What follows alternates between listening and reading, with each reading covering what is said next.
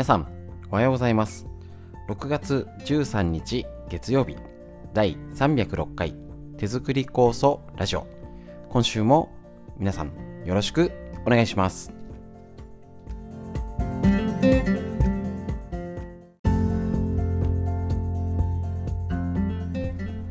こちら手作り酵素ラジオは埼玉県本庄市にあります芦沢治療院よりお届けいたしております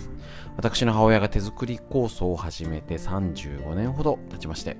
北海道帯広市にあります十勝金星社川村文夫先生にご指導をいただきまして家族で酵素を飲み治療院ということで酵素のね一緒に仕込みましょう会だったりいろんな勉強会やっていたんですけれどもコロナの影響で、えー、と通常通りね一緒にご飯食べてなんか食事を作ったりワイワイいろいろが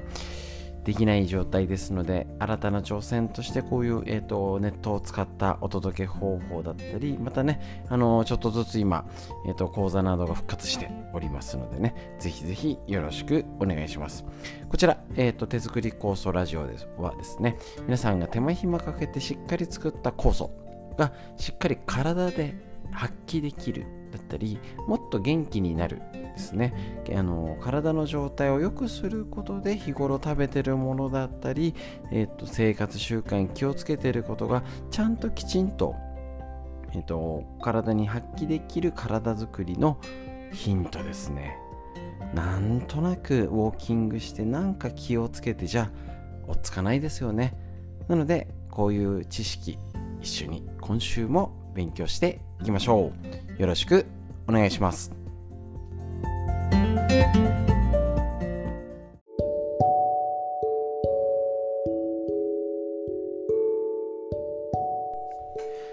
はい、それではですね、えーと、まずはフリーでお話しするこちらのコーナーになりまして、えーと、そろそろですね、この梅がね、ちょうど時期になっておりまして、で、えっ、ー、と、青梅はね、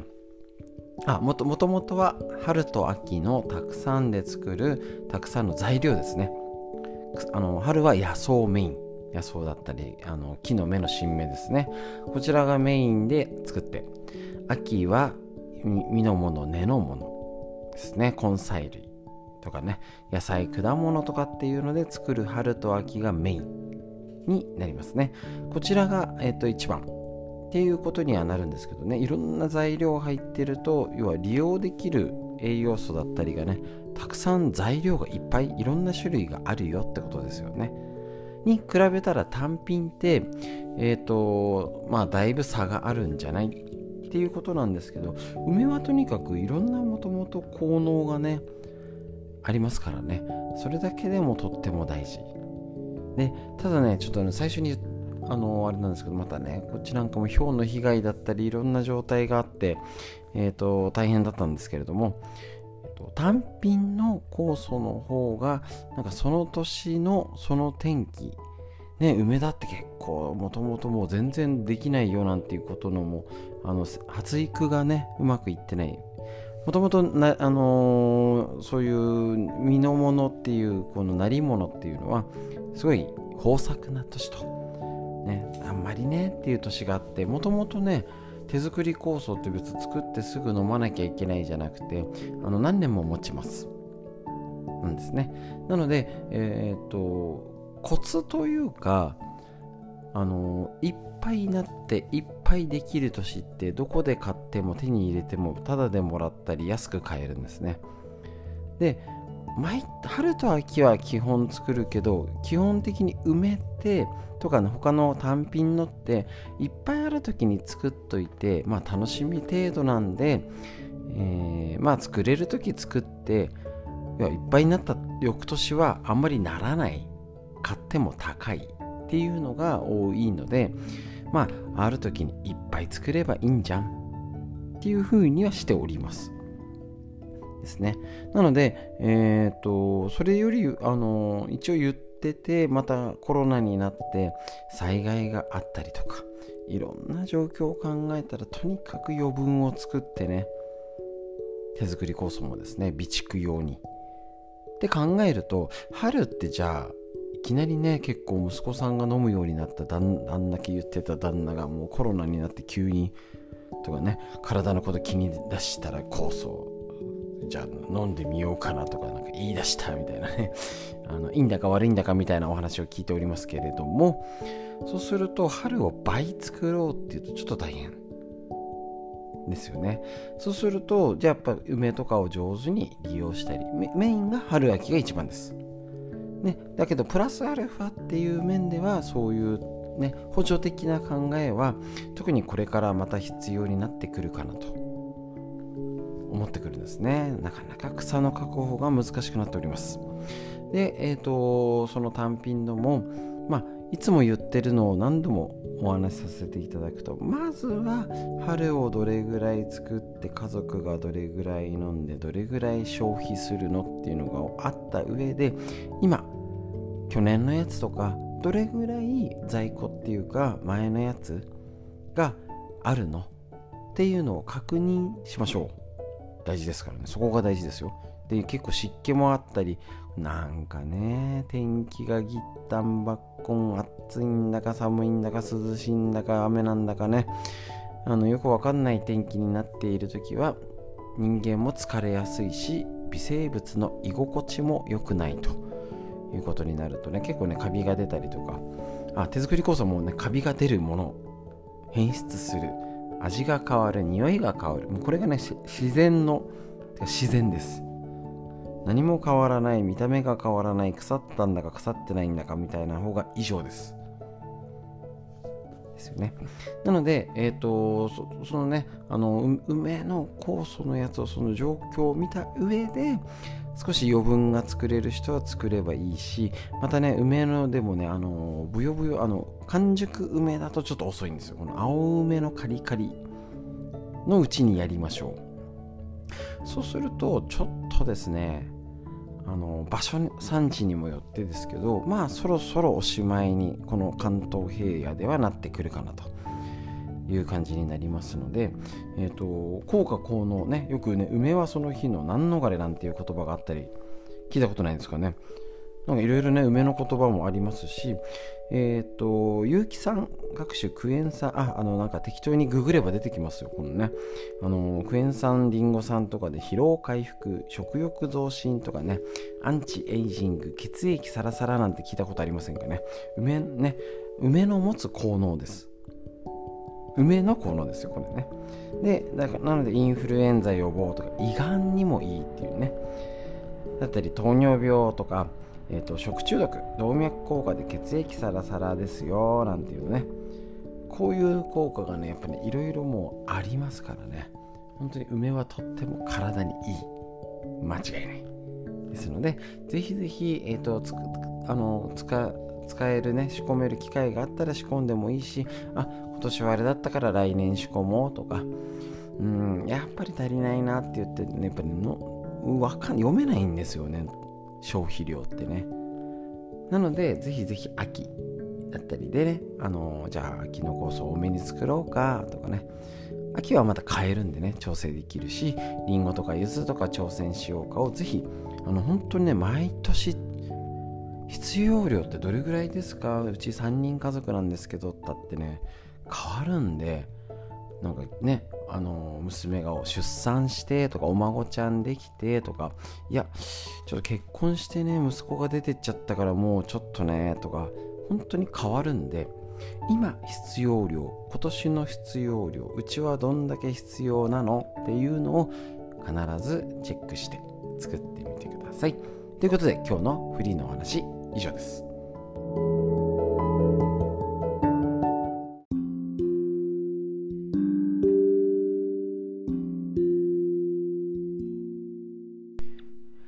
いてこちら。40歳から始める脳の老化を防ぐ習慣。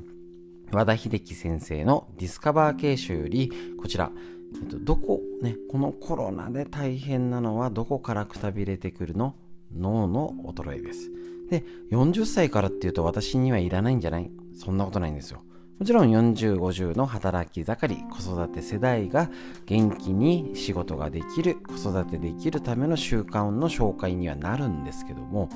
コロナで運動不足、人と会わない、ね、いろんな状況の悪い影響が脳に来る。でいきなり歩けなくなっちゃったり急にボケて誰誰だか分かんない急にならないじゃないですか。去年正常今日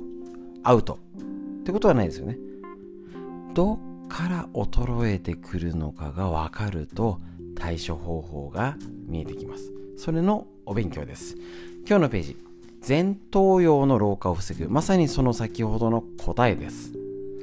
気が若い人は見た目も体も生き生きしているとは多くの人が認めることでしょう。この気とは気持ちのこと。それはまた感情と言い換えることもできますしさらにそれは意欲や思考それに創造性クリエイティビティ横文字にするとまたねあのいろんなものを作り出すにも現れてくるよこれら感情思考クリエイティブこちらを司るのが脳の前頭葉です。ここから衰えてくるんですね。これなんです。こちら、意欲、感情、思考、クリエイティブのどういう状態か見ればその人の前頭葉の状態もわかる。一方、意欲、感情、思考、クリエイティブをいかに若い状態に保つか。ここですね今衰えるのはね明日歩けなくなるとか明日あの家族の名前を忘れるってちょっと極端じゃないですかちょっとずつはあると思うんですよ誰だってねあれがあれがあの芸能人のあそこのお店のあの角にあるあのなんだっけあれがあれがってあるあるじゃないですかまだ忘れてるそういうね忘れてることを忘れてるうちはいいんですけど気持ちが感情がなんか最近なんかこれをしてみようとかって思わないんだよね。ここです。こちら、ね、ライフスタイルや日常の習慣、思考やせ、えーと、考え方、思考法をほんの少し考えるだけで修正はできます。で、ここが前頭葉って言われるこの感情のコントロール。これが萎縮して老化した時に人は老います間違いないんですねもうだってあのパーツで言ったらもう20代からダメですよそうじゃないですか。正直えっ、ー、と私も40過ぎて今度2になるのかな。もうねえっ、ー、と25で気づきましたね。サッカーやってたので同じように戻らないんですよ。疲れ方とか。余計激しいその時結構ねあのチームに入ってたりとかもしたのでえっ、ー、と分かったんですけど肉体的にはもうね30過ぎたらもうダメですよ。下り坂。けどじゃあ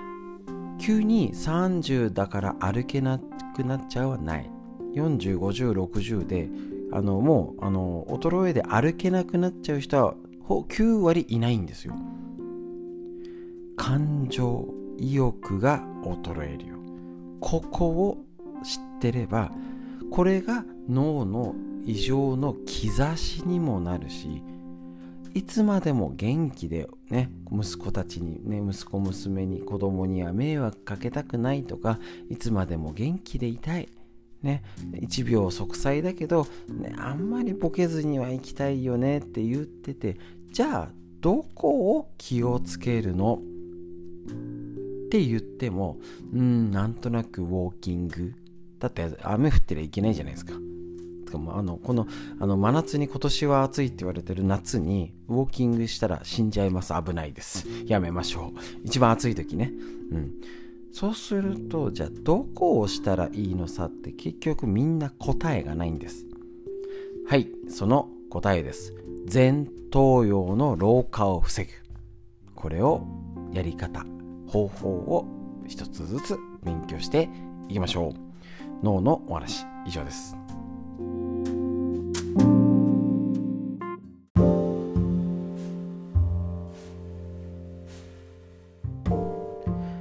続いてみんな知りたい東洋医学の知恵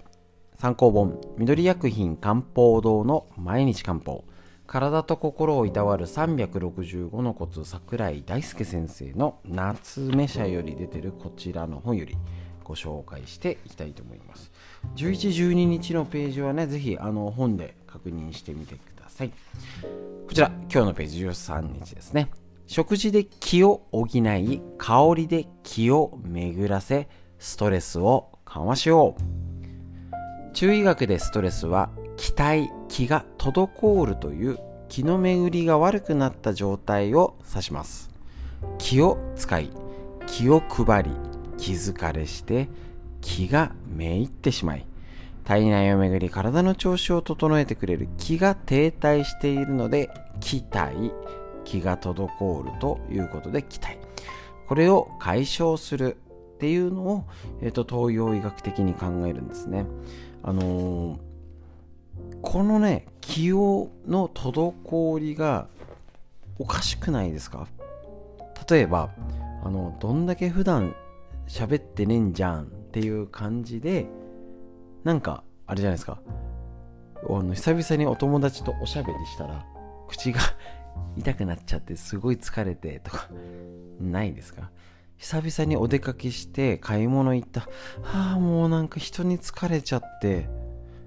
そうそう、私自身もね、出張治療で久々に東京とか行って、あの、まっすぐ歩いてもぶつかっちゃうっていうのはもう田舎にはないんですよ。本当にびっくりですよね。あの避けながらガラガラ引きながら歩くあの気づかれてなんか帰ってきて疲れたなーって気がするんですよね。久々に出たから久々にねことをしたから気を使う。それが今なんじゃないでしょうか。気を補うには美味しく消化吸収のいい食事。特に野菜たっぷりの和食を食べしっかり眠ることです。芋類や米類などは気を補う力があるとされているので食事を取り取り入れましょう。気を巡らせるには香りが効果的でアロマキャンドルをつけてゆっくり入浴するのもいいでしょう。入浴後は香りの良いボディーローションを使いリラックスします。ストレスで荒れた肌にも効果的で一一石二鳥です。寝る1時間ぐらい前のカモミールやラベンダーうちラベンダーよく使ってますね。ミントなどのハーブティーもいいでしょう。もちろんいい香りは男性にもおすすめです。本当はねあのこういう精油系オイルもいいやつがいいんですけど今手軽に買いやすくはなったのであんまり安物じゃなければひとまず何か使ってみてっていう。うちあの治療院の、えーと、全部には普通のえっ、ー、とところを拭くのには普通のアルコール消毒なんですけど治療のベッドで使うやつはこのラベンダーを消毒液に精油垂らして言ってますね。まあ、あのそこまで作んなくてもあのあああいう精油熱って1滴とかちょっとしか出ないんですよ。だからあの除菌のシートに1滴垂らすだけでほのかに香るんですよ。これぐらいがちょうどいいかな。あんまりあの炊いちゃうっていうかなんでしょう。あの部屋中にあのオイルポットで炊くとかなんかあの今いろいろ入れて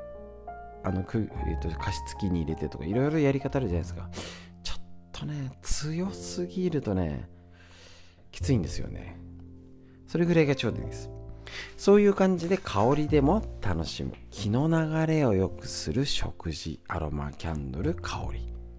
ぜひ試してみてストレス緩和してみてください。という医学の知恵。以上です。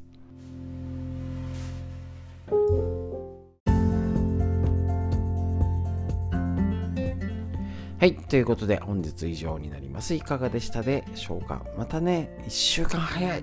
本当に早いです。でも、こういうのをね、季節を感じて、ね、余計忙しいとは思うんですけれども、あっという間な感じ、本当の手作り酵素で季節を追いかけると早いんですよね。ただね、あの結構あのどもう万年日曜日で曜日感覚ないですなんていう方から見たらぜひぜひこのねあの月曜あのラジオで月火水木金ってあるやつがねあのいい指標になっているっていうのもねお声いただいてありがとうございます。ぜひねラジオって習慣化しやすいですしなあの作業しながら家事しながら中にはねこれをね足湯タイムにしていただいてるなんてね方もいらっしゃいます。通勤の時に聞いてますなんていろんなえ、ー、と、皆さんタイミングで、ながらでぜひ聞いてみてください。今週もゆっくりのんびりお勉強していきましょうということで最高の治療法はい息吸って吐いて肩を回してどんな風なんか変な風吹いてますよね。空模様雲の感じ緑土いかがでしょうか？しっかり五感を感じて息吸って吐いて素敵な一日が始まりました。皆さんにとってより良い一日になりますように。今日も最後までお聴きくださいましてありがとうございました。